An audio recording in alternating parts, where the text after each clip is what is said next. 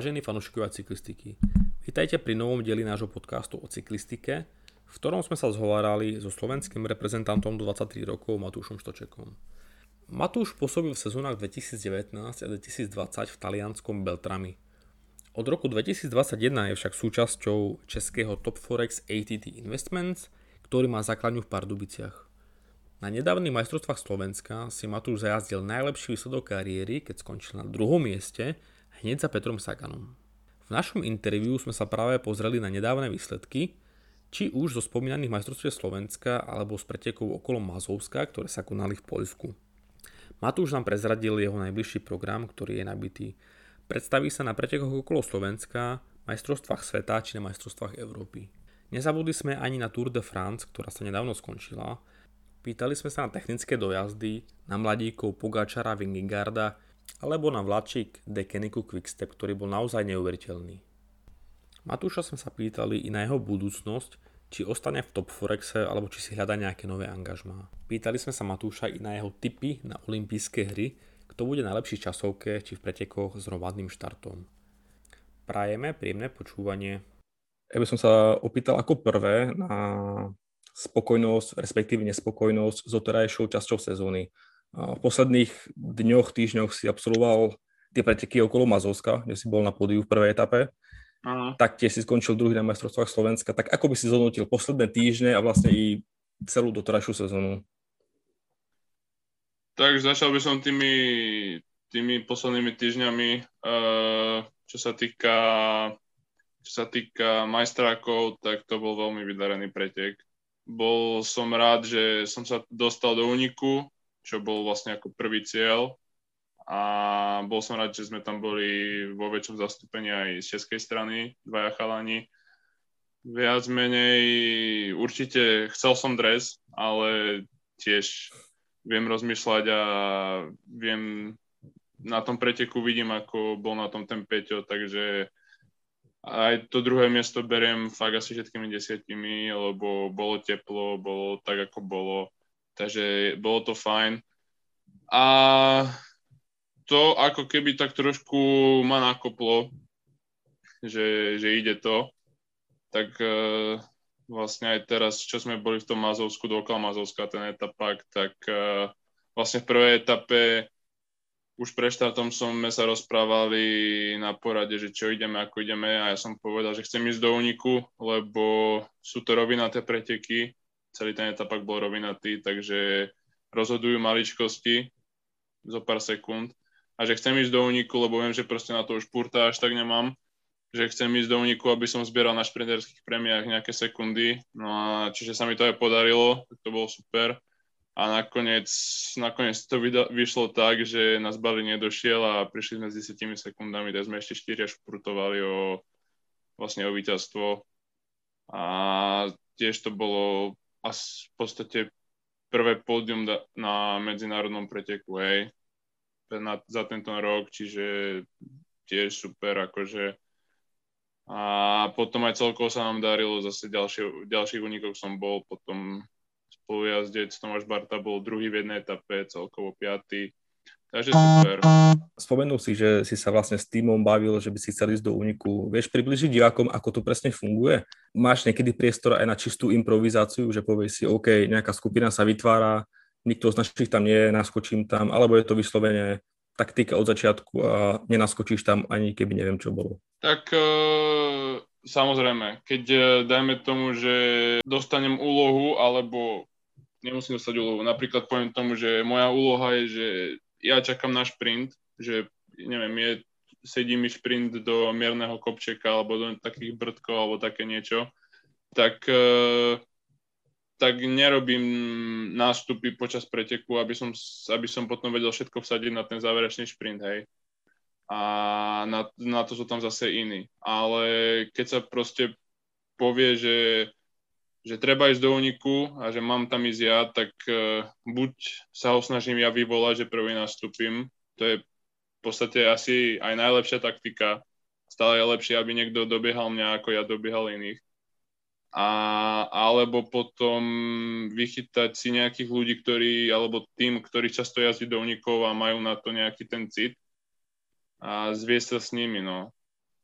Alebo môže nastať taká situácia, čo nastala v, tej, čo nastala v druhej etape na tom dookolo Mazovská, že proste odíde skupina 20-25 ľudí a tam treba byť už je jedno, že či ten človek má ísť do úniku alebo ide na, ide na šprint, to je úplne jedno, lebo 25 ľudí už nikto nedojde z toho balíka, lebo vždy tam bude mať každý tým niekoho, takže v balíku vzadu nikto nebude ťahať. Čiže čím väčšia skupina, tak tým sa ťažšie v nej spolupracuje, tým sa ťažšie v nej odchádza, ale keď už tá skupina odíde, tak je po preteku. Jasné. Keď si povedzme v skupine, kde sú len traja, štyria ľudia a ten úspech úplne percentuálne veľký nie je, čo máš v hlave v ten moment? Keď si v tom úniku a vieš, že to pravdepodobne nevíde, že ten hlavný balík je silný. Čo máš v hlave v tento moment? Tak v hlave mám to, že vždycky na, vždycky na tom preteku bavíme sa o etapom, hej, lebo unik na jednorazovke je zase o niečom inom. Uh-huh. Ale keď je to na etapom preteku, tak, uh, tak stále tam je možnosť, že zobrať šprinterskú prémiu, body, zobrať vrchárskú zase body a vyhrať takto dve, tri vrchárske prémie alebo šprinterské a na konci dňa som na stupňoch vyhlasovaný ako priebežne vedúci v tej určitej nejakej tej kategórii šprinter, vrchár alebo tak. Ďalší deň nastupujem s dresom tej danej akože disciplíny alebo niečo na ten spôsob, hej, že, hm. že zase, zase je to nejaká propagácia a aj seba, aj týmu, takže... Čiže motivácia ja stále hovoríš. Áno. OK, uh, môžeme prejsť k ďalšej otázke. Čo nasledujúca časť sezóny? Aké sú plány, aké sú vízie? Čo by si chcel dosiahnuť? Kde presne sa predstavíš, kde ťa fanúšikovia môžu vidieť? Tak uh, najbližšie, najbližšie obdobie bude akože dosť plné. Každý týždeň tam je niečo, každý víkend tam máme niečo, či už v Čechách alebo na medzinárodnej úrovni.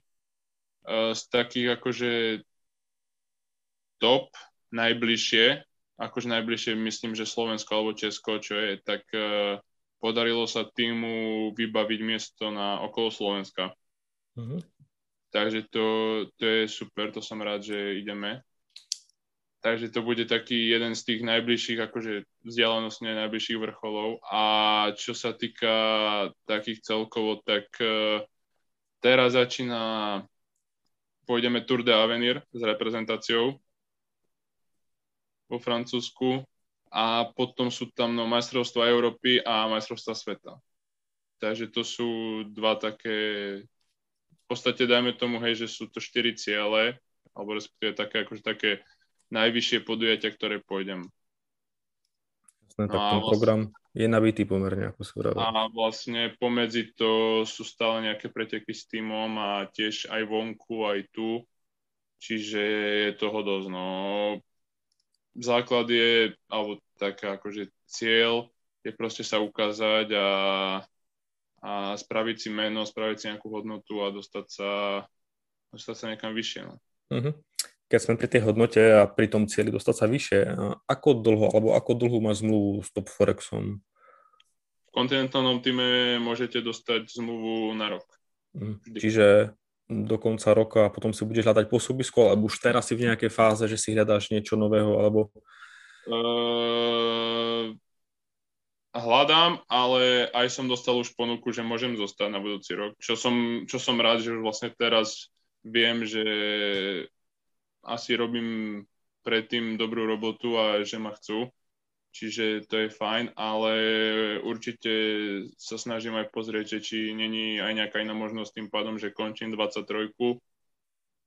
Takže končím v kategórii, takže pýtam sa, zaujímam sa, že či sa dá niečo vyššie ísť pro konty alebo Tour, alebo tak, že aké sú možnosti. A aké sú možnosti? Je to tajné, alebo vieš niečo aspoň trošku no, prezradiť? Popravde, po, popravde neviem ešte ani ja absolútne nič, ani, ani nejaké, fakt neviem. Ak, začal som to riešiť asi 4 dní dozadu s manažerom. Tak držíme prsty, aby sa podarilo čo, čo najlepší tým a čo najvyššie samozrejme.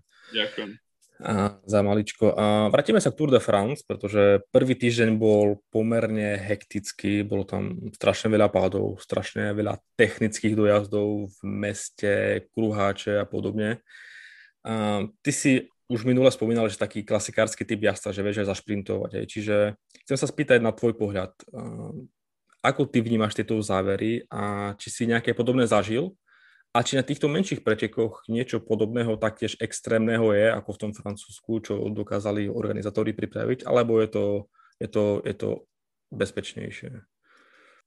Ja mám pocit, že za posled, akože nie až tak, ako čo sa týka dojazdov, že ako sú spravené, ale ľudia ako chcú sa a ako sa tlačia do tých dojazdov, že je to úplne iné za poslednej, v podstate ako skončila korona, tak, tak tie preteky sa neskutočne zrýchlili, sú nervóznejšie a a každý sa tam chce dostať. Ako keby sa každý bal, že zase to môže padnúť a niekto si nespraví výsledok a nikam sa nedostane. Hej, čiže to je prvá vec, ktorá to robí. A ďalšia vec je, že tie šprinty sú fakt, či sú nebezpečné tam, alebo aj čo sme napríklad boli teraz na tom Mazovsku, môžem povedať príklad, posledná etapa na poslednom kilaku 3, za, 3 90 stupňové zatačky a cez ostrovčeky a takéto sa, sa, sa tam skakali ostrovčeky, rozbitá cesta, také akože ono to je fajn akože pre tých fanúšikov, hej, že keď to akože vidia, ako sa to tam vlní, parada, hento toto, ale akože keď tam príde skupina 50 ľudí a 140 chce špurtovať, tak je to niekedy dosť ohubu, no ale to patrí k tomu, no zase ten, kto si na ten šprint neverí, tak sa tam nedá, no a už potom záleží, ako kto si vie vychytať stranu, ale ja, niektor, niektoré sú aj zbytočne, zbytočne nebezpečné, no lebo hovorí sa, že, alebo respektíve dávajú sa pokuty a neviem za čo, za aké nebezpečné šprinty, že ten buchne do toho, ten buchne do toho, ale to, že oni spravia dojazd, kde na posledných 500 metrov je 5 zatačiek a 8 ostrovčekov, tak to, to sa bere ako, že to tam proste je, ako keby to nemohli posunúť o kilak ďalej. Takže keď niekto chce bezpečný šprint, tak nech tam hodí 3-kilometrovú rovinu a, a je to vybavené. Keď sme pri tých pravidlách, ako si spomínal, čo hovoríš na tie nové pravidlá, ktoré zakazujú super tag alebo odhadzovanie týchto bidonov a podobné záležitosti, čo UCI aj zverejnila začiatkom roka? Mm. No, popravde neteší ma to. Treba, musím, musím to akceptovať, ako aj všetci ostatní. Čiže akože o tom, o tom žiadna, nejako sa nad tým akože neza, nezastavujem. To, že si v hlave poviem, že je to podľa mňa hlúposť, tak to si poviem, ale proste treba to akceptovať a ani sa nad tým nejako nezastavovať, lebo proste tak to je a tak to dali, tak to je. Ale nemyslím si, že zrovna tieto veci, čo dali, tak budú alebo zlepšujú a zabezpečujú lepší priebeh toho preteku, aj, lebo